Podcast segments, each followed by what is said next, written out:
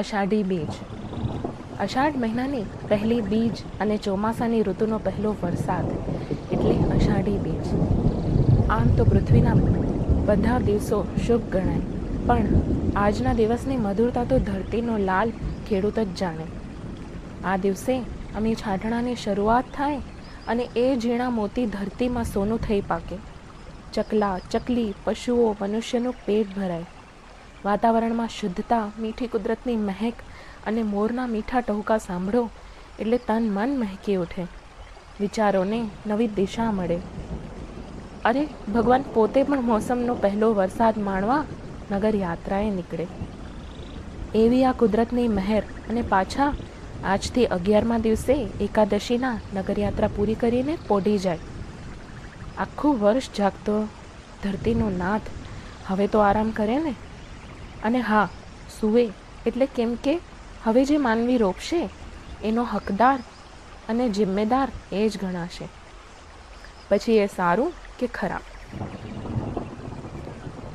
આબમાં થતા વીજળીના ચમકારા, રાત્રિના સન્નાટામાં ટપટપતું વરસાદનું પાણી ઉનાળાની ગરમીને પળભરમાં ભૂલાવી દે.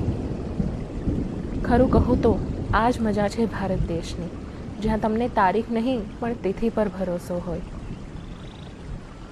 કેમ કે તારીખનું ગણિત તો ઘણી વાર ખોટું પણ નીકળે. પણ તિથિ તો હંમેશા સાચી જ, હા? અષાઢી બીજ આવી નહીં કે પાકે પડે ચોમાસું બેઠું કહેવાય.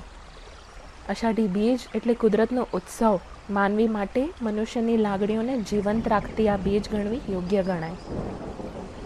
કેમ કે માણસને થાય, હવે અષાઢી બીજ બસ આ હેઠ આવી અને પછી તો લીલી ધરતી અને લીલા લહેર. આમ તો અષાઢી બીજ પર લખવાનું અને કહેવાનું મન એટલે થયું. કેમ કે આપણે અને આપણી નેક્સ્ટ જનરેશન ભલેને ખેડૂત પુત્ર નથી કે નહીં રહીએ, કે ગામડાની મોજ ના લઈ શકીએ, પણ સાંભળી, માણી તો જરૂર શકીશું. અને ધાન, અન્ન તથા કુદરતનો મહિમા પણ સમજી શકીશું. કુદરતને સમજીશું તો કદાચ પોલ્યુશનને કંટ્રોલ કરી શકીશું. એટલે આ મીણીકે અષાઢી બીજ જે લખલખ વધાઈ આ ચોમાસું સૌને ફળે તેવી ભગવાન જગન્નાથ પાસે પ્રાર્થના.